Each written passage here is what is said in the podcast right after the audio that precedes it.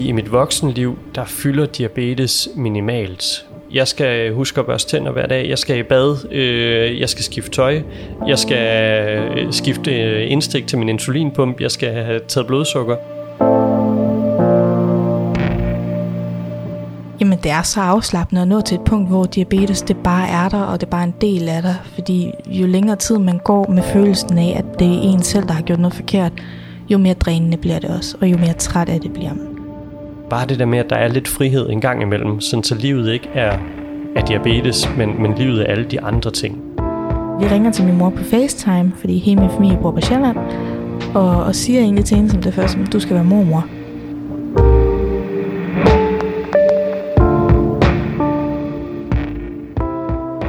Velkommen til femte episode af Diabetesfamilier. En podcast om, hvad der sker, når børn og unge i familien får konstateret type et-diabetes. Podcasten er produceret af Go Little for Steno Diabetes Center Nordjylland. Og i denne episode kan du høre, hvordan man som voksen med diabetes kan leve et helt normalt liv med både uddannelse, kærester og et barn på vej. Du kan lytte til podcasten alene som forældre til et barn eller en ung med diabetes, men I kan også høre den sammen som familie. Lærere, bedsteforældre og andre, der er tæt på barnet og har brug for viden om sygdommen, kan også lytte til podcasten. Du får nemlig også masser af gode råd og viden fra en række eksperter. Du får svar på myter om sygdommen, og ikke mindst en masse erfaringer fra andre familier med børn og unge med diabetes. Og denne episode begynder hos David på toogtredive år med fortællingen om en tur til Norge, der meget godt beskriver, hvordan diabetes fylder i Davids voksenliv. Jeg var øh, ude for nogle år siden øh, og rejste med min kæreste, hvor vi var i Norge og skulle op til Prædikestolen. Og øh, da vi sejler fra Stavanger af, der har vi øh, lige en halv time med færge og så en halv time med bus, indtil vi kommer op, og så skal vandre i, øh, ja, i, i to timer op og to timer ned. Vi er lige kommet ud på den færge, og der opdager jeg, at jeg har ikke mit blodsukkerapparat med. Og jeg sidder lidt og debatterer med mig selv, øh, om skal vi fortsætte, eller skal vi til at vende tilbage og blive forsinket øh, i forhold til at komme frem og tilbage. Men jeg vælger egentlig at så sige, nej, nu øh, vi prøver det af. Også fordi, da vi så kommer frem, opdager jeg, at øh, det er ikke bare lige, at man skal ud og så kigge ned. Nej, nej, det er simpelthen at vandre opad i øh, bjerglignende terræn. Så det, det var lidt en udfordring, øhm, men igen, jeg prøvede at mærke efter og sige, godt, hvad, hvordan føler jeg egentlig, mit blodsukker ligger nu? Og der var også på et tidspunkt, hvor jeg tænkte, ah, nu falder den. Jeg tager lige øh, lidt drosukker, og jeg tager også lige og giver et lille skud insulin, sådan, så det kan komme ind i, i kroppen. Øh, vi kom også op og tilbage, og ja, da jeg så kom tilbage og fik øh, taget blodsukkeret, der havde jeg et blodsukker på ni komma seks. Det ligger måske lige i en lidt høj ende, men øh, jeg er sådan set ret stolt over at være kommet igennem det, øh, uden at det lå højere eller lavere. David bor i dag i Aalborg sammen med sin kæreste. Han fik konstateret diabetes som seksårig, og selvom oplevelsen i Norge langt fra er hverdag, så beskriver den alligevel meget godt den rolle, som Davids diabetes den dag i dag spiller i hans liv. I mit voksenliv, der fylder diabetes minimalt. Jeg skal huske at børste tænder hver dag, jeg skal i bad, øh, jeg skal skifte tøj, jeg skal skifte indstik til min insulinpump, jeg skal have taget blodsukker. Det, det er nogle af de der praktiske ting, som jeg skal gøre i hverdagen. Så jo, har jeg travlt, så er der lige pludselig ekstra ting, jeg skal forholde mig til. Men ellers så er det igen bare noget, som ja, jeg er nødt til at skal forholde mig til.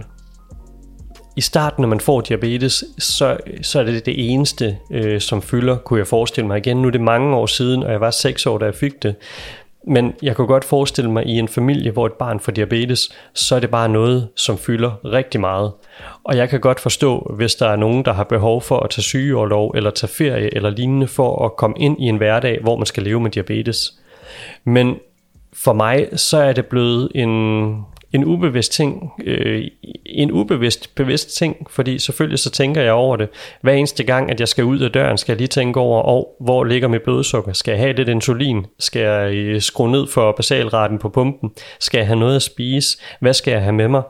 Øhm, og det er jo måske noget af det, altså min kæreste, hun siger altid, at jeg er den, som tager længst tid om at komme ud af døren, og det er rigtigt, øh, fordi jeg skal have blodsukkerpræparater, juice og druesukker, og hvad jeg nu ellers skal have med ud af døren.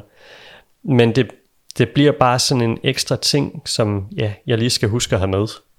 Ikke for at forklare noget, men, men også bare for at sige, at, at man kan godt øh, leve et liv med diabetes. Og for David er diabetes nu mest af alt en del af hverdagsrutinerne. På linje med at børste tænder og spise morgenmad. Men sygdommen kræver stadig opmærksomhed.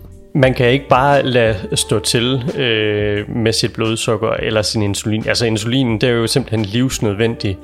Øhm, men altså en enkelt dag, hvor der ikke bliver målt blodsukker, det sker der ikke noget ved. Det, altså, det er alle hverdagene, hvor det er, man husker at gøre det. Det er dem, der er de vigtige. Det er ikke, det er ikke de der få dage, hvor det er, at man så lige falder ud. Det er jo også derfor, at hvis man har styr på det i hverdagen, jamen så er der, så er der plads til, at man lige nogle gange kan, kan falde uden for stien.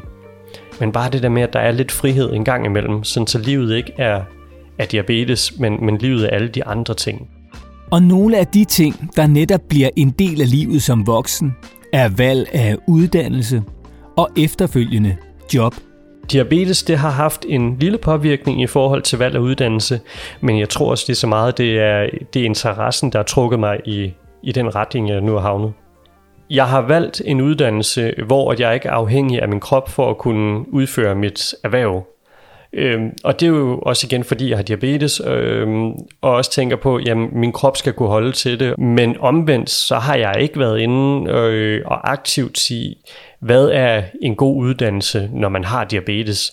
Der har jeg, ja, jeg ved faktisk ikke helt, hvorfor at, at jeg lige har havnet på, øh, på hylden som psykolog, men, men der er mange ting i livet, og jeg tror faktisk, at det er alle de andre ting, der har påvirket mig i retning af at vælge uddannelse end diabetes. Hvis man har en forventning om, at man skal være jægerpilot, øh, og man har diabetes, og man ikke kan det, og det er det eneste, man vil, ja, så får du ikke et godt liv med diabetes, men så er det ikke på grund af diabetes, men så er det fordi, man er for snæver i sit øh, valg af uddannelse.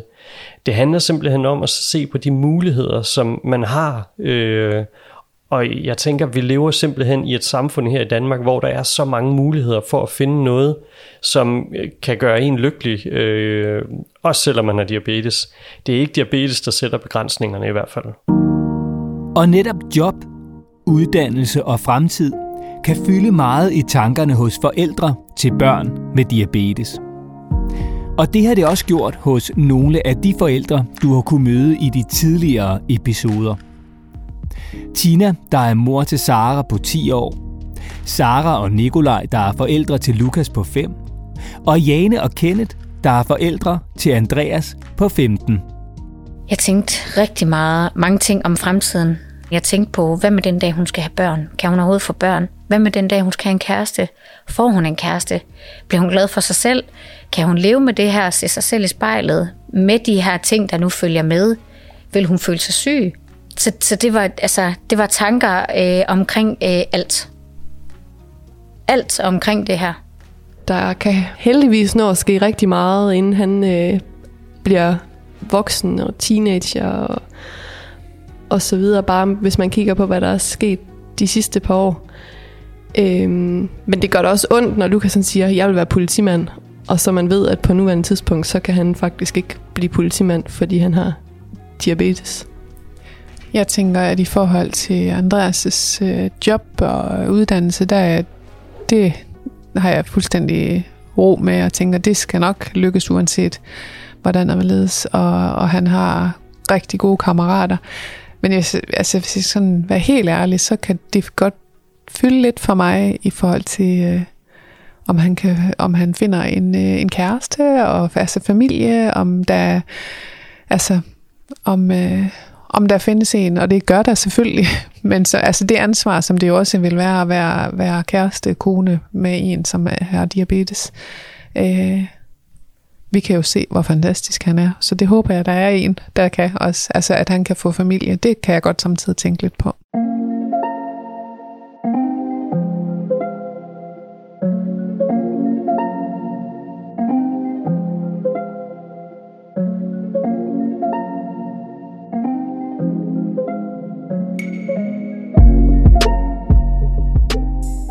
Jeg hedder Peter Gustenoff, og jeg er overlæge på voksendiabetesambulatoriet i Aalborg, og har haft med diabetes at gøre i mere end tyve år, både voksne og også yngre voksne fra seksten år op efter. Forskellen mellem at være ung med diabetes og voksen med diabetes er nok, at når man er yngre, er man vant til, at man har haft sine forældre meget indover, og det vi skal bidrage med i vores ungeklinik, inden man er klar til voksenafdelingen, det er, at vi er sikre på, at de unge kan stå på deres egne ben. Og når de kan det, så er de voksne. Type et diabetes, det vil altid fylde i et menneskes liv, og det er jo så afhængigt af, hvilken, hvilken del af livet man er, hvor meget det fylder. Men der er ingen tvivl om, når man er yngre, ældre teenager, så er der ganske mange andre ting, der fylder noget, end lige at have styr på sin diabetes.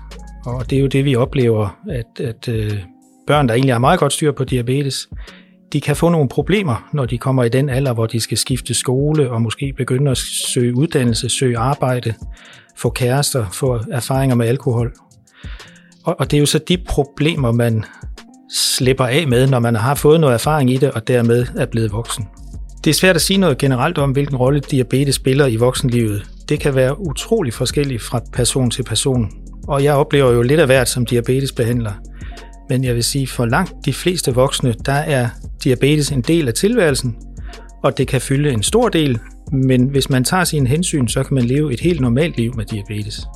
Mit overordnede råd, det vil være, at forældre skal ikke bekymre sig unødigt over deres børns fremtid med diabetes. Hvis jeg skulle nævne tre ting, så tror jeg, som det første vil jeg anbefale, at forældrene lærer fra sig. De har en kæmpe viden om diabetes, som de har lært. Lad børnene lære af, hvad I gør, så de selv kan overtage det stille og roligt hen ad vejen.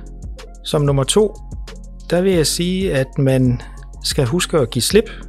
Når børn når en vis alder, så skal de have lov til selv at styre og prøve at styre deres diabetes. Og mit tredje råd vil egentlig være, at man, når man synes, man har givet slip, at man husker, at man altid kan stå til rådighed, hvis der er behov for hjælp og vejledning og råd. Hvis jeg skulle give nogle råd til unge med type et diabetes, der er på tasken til et voksenliv, så vil jeg først og fremmest sige, at begynd så tidligt som muligt at, at lære om diabetes, så I kan håndtere det selv. Et andet godt råd ville være at se diabetes som en følgesvend, der er der, men ikke nødvendigvis sætter nogle begrænsninger. Og der tænker jeg på jobmuligheder, uddannelse, fritid, udlandsrejser, alt hvad man kan komme i tanke om. Alt kan i princippet lade sig gøre med type et diabetes. Lad være med at se begrænsningerne. Kig på mulighederne, og så må vi sammen få det til at passe sammen med type et diabetes. Mit tredje gode råd, det ville nok være, at man ikke kæmpe sin diabetes så meget væk. At man er åben omkring det, for eksempel over for sine arbejdskammerater, eller kommende partnere, nye venner. At man ser diabetes som en del af sig selv, en del man har med, og ikke noget man behøver at gemme væk og gå og være flov over.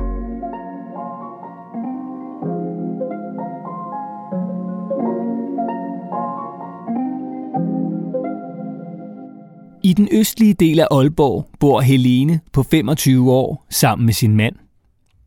Helene fik konstateret diabetes som tretten-årig. Og selvom det i dag er mange år siden, kan hun godt genkende de tanker og bekymringer, forældre til børn med diabetes kan have. Jeg kan godt forstå, hvis forældre har bekymringer om, at ens barn kan få et normalt voksenliv, et teenageliv og voksenliv for den sags skyld. Jeg havde en mor, der var rædselsslagen for, hvad der ville ske med mig senere hen i livet. Øh, ville hun kunne få børnebørn? Ville jeg kunne få et arbejde? Ville jeg kunne klare en uddannelse? Og mens Helenes mor bekymrede sig meget om Helene og hendes sygdom, da hun var barn, så spiller diabetes en meget lille rolle i Helenes eget liv i dag. Og det er særligt de helt faste hverdagsrutiner, der har gjort sygdommen nemmere at leve med. Jeg tjekker altid blodsukker om morgenen, inden jeg stod i sengen, og det har jeg gjort, siden jeg fik konstateret min diabetes. Så går jeg ned og laver morgenmad til mig og min mand og en kop kaffe, og så er dagen ellers i gang. Så, så mit blodsukker, det er noget af det første, der bliver tjekket på hver dag, og noget af det sidste, der bliver tjekket på hver dag. Og, og det bliver bare indlært. Det er ikke noget, man tænker over.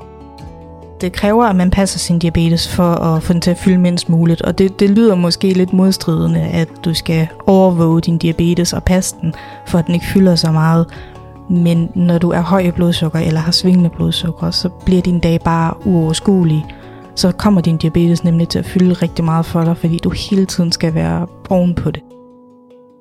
Det er ikke kun de faste hverdagsrutiner, der har lettet Helenes liv med diabetes. Det har hendes selvvalgte åbenhed om sygdommen også. Jeg har aldrig prøvet at blive valgt fra på grund af min diabetes. Øhm, og, og det er jo primært, fordi jeg ved, hvilke mennesker jeg har lyst til at være i nærheden af. Og jeg har været meget åben omkring min diabetes fra starten af. Jeg har aldrig gemt min diabetes. Og, og jeg kender en god chat, der har haft det lige omvendt, at de vil faktisk helst ikke have, at folk ved det, fordi de er bange for at, at blive mødt af fordomme og, og dømning på, om de kan finde ud af forskellige ting. Men jeg har aldrig selv været på det punkt, hvor jeg har været bange for at fortælle folk om det, og hvor jeg har været generet om det.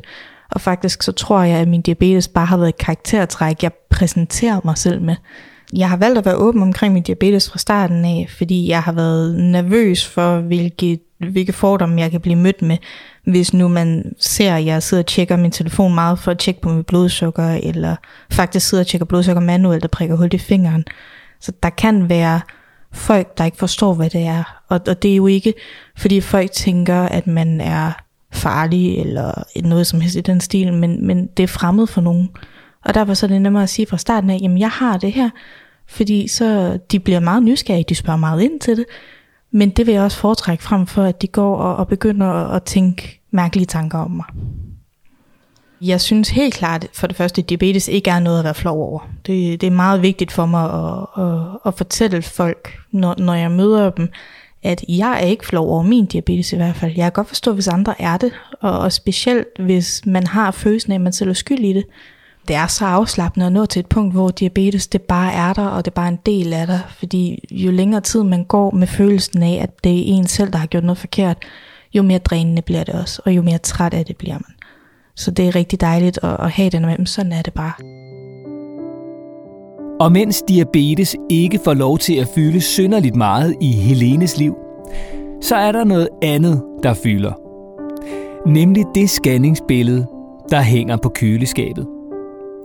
Inden længe skal Helene og hendes mand være forældre til en lille pige. Jamen, vi glæder os helt ekstremt. Det er ikke nok med, at det er vores første, så er det også det første barnebarn, og det er det første oldebarn også. Så, så vi glæder os rigtig meget. Sådan helt utrolig meget, faktisk. Og mens Helene tæller ned til sommer, og til at lille Ella kommer til verden, så har hun i takt med graviditeten på mange måder også skulle lære sin diabetes at kende på ny. Det, man skal være ekstra opmærksom på, det er, at det er ligesom at få diabetes på ny. Det, det er lidt den der med, at du skal til at, at lære, at hvad du havde indstillinger på insulinpumpen før, de gælder ikke mere. Og, og du skal være ekstremt opmærksom på, hvordan du har det fysisk. Og det har noget at gøre med, at det er ikke altid din diabetes, den reagerer på samme måde, som den ville førhen. Altså normalt så bliver jeg lav af motion, det gør jeg ikke mere, nu bliver jeg skyhøj i blodsukker. Så din krop ændrer sig, og, og din diabetes den ændrer sig fuldkommen spontant også. Så det, det handler om at mærke efter, og det handler om at være virkelig overvågen med, med sin diabetes. Og det kan virke overvældende for rigtig mange, og for andre, der er det bare hverdag. For mig som diabetiker, der, der er gravid, det er ikke den store omvæltning. Øhm, og det er jo fordi, at jeg er så tilvant min diabetes, at det, det tager jeg som det kommer, og jeg ligger godt i blodsukker, og hospitalet følger med på sidelinjen hver uge med, med udprint og sådan noget. De tanker, der fylder nu, det er, hvordan kommer selve fødslen til at gå? Kan jeg styre med blodsukker ordentligt, eller skal vi have hospitalet til at styre med blodsukker, eller skal min mand overtage? Fordi det kan han nemlig også godt. Og får jeg lov til at, at gå til min ud? Får jeg lov til at klare de her ting selv? Men det er små bekymringer, det er ikke kryblende frygt, hvis man kan sige det sådan. Det er meget praktiske tanker, jeg har i forbindelse med, med alt det her med diabetes og graviditet. Det, det er hundrede procent. Hvem skal stå for det, og hvordan skal vi stå for det? Det, det er ikke så meget, hvad nu hvis? Fordi hvad nu hvis, det kan vi ikke bruge til noget. Og en af dem, der har brugt mange timer på at tænke, hvad nu hvis, er Helenes mor. For dengang Helene fik konstateret diabetes, var Helenes mor blandt andet nervøs for, om Helene overhovedet ville være i stand til at få børn. Og hvordan reagerede den kommende mormor så, da hun fik den glædelige nyhed? Vi ringer til min mor på FaceTime, fordi hele min familie bor på Sjælland, og, og siger egentlig til hende som det første, du skal være mormor. Og min mor, hun bryder grædende sammen med lettelse, og, og, og sidder med tårer i øjnene, og jamen, er det rigtigt, og, og er så glad for det, og er så lettet over det. Så man kan godt forstå den lettelse, der kommer, når, når man så får at vide, noget er sket, som man ikke troede muligt. Myter om diabetes. Bliver man gravid, får ens børn også diabetes? Nej, det er langt fra sandheden. Har moren diabetes, er der blot to procent risiko for, at barnet også udvikler det, mens risikoen er fem procent, hvis faren har diabetes. Gener og arv kan dog ikke stå alene. En masse andre faktorer spiller også ind. Men præcis hvorfor nogen får diabetes, ved forskerne altså ikke endnu. Den her bekymring med at blive valgt fra som voksen, øh, om det er på job, venner eller partner eller hvad det måtte være, det er ikke noget, jeg som sådan har været bekymret for, øh, fordi jeg har, jeg har også altid omfavnet min diabetes øh, og været meget åben omkring, at jeg har diabetes. Også i forhold til venner og partner, øh, det er ikke noget, jeg har oplevet at, at blive valgt fra på. Og så vil jeg også sige, at altså hvis der man bliver valgt fra, fordi man har diabetes, jamen så er det måske slet ikke de rigtige personer, som man skulle være sammen med. Så er det bedre at så sige, jamen det her, det var ikke os. Jeg skal videre og se, om jeg kan finde nogle andre i stedet for. Og med opfordringen til at være åben om sygdommen og ikke føle sig mærkelig, får David det sidste ord i denne episode. Det er nemmere at acceptere min diabetes, når det er, at jeg også er åben omkring det. Øhm Også, altså, jeg har ikke de største overarme, øh, og der går jeg også øh, og siger, at det er også bare noget spaghetti, der hænger ud af ærmerne der. Og det gør det lidt nemmere at så, øh, altså, acceptere, at jamen, det er den krop, jeg har. Jeg har ikke de kæmpe store overarme. Og, og samtidig sige, ja, jeg har diabetes. Øh, så er det også lidt nemmere at sige, at det er jo sådan, mit liv er, og, og at jeg selv kan acceptere, at ja, jeg har diabetes, og det er der sådan set ikke så meget at gøre ved. Og når det kommer til diabetes, jamen, så tal om det, læg det ud, øh, fortæl andre, hvad det drejer sig om.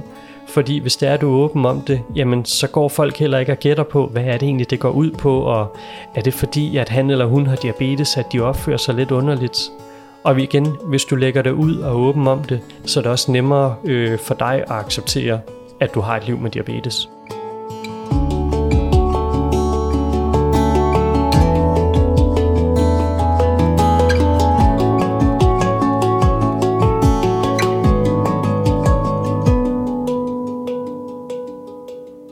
Det var femte episode af podcasten Diabetesfamilier. Og hvis du synes om podcasten og har fået noget ud af den, så abonner på den i din podcast-app og skriv meget gerne en anmeldelse. Så er du nemlig med til at få den spredt ud til endnu flere familier, og så får du automatisk besked, når der udkommer nye episoder. Og husk så, at du kan få meget mere information om livet med diabetes hos børn og unge ved at hente Steno Starter-appen helt gratis i App Store eller Google Play. Podcasten er produceret af Go Little for Steno Diabetes Center Nordjylland. Interview og tilrettelæggelse af Astrid Brun Bonen. Jeg hedder Morten Ræsen.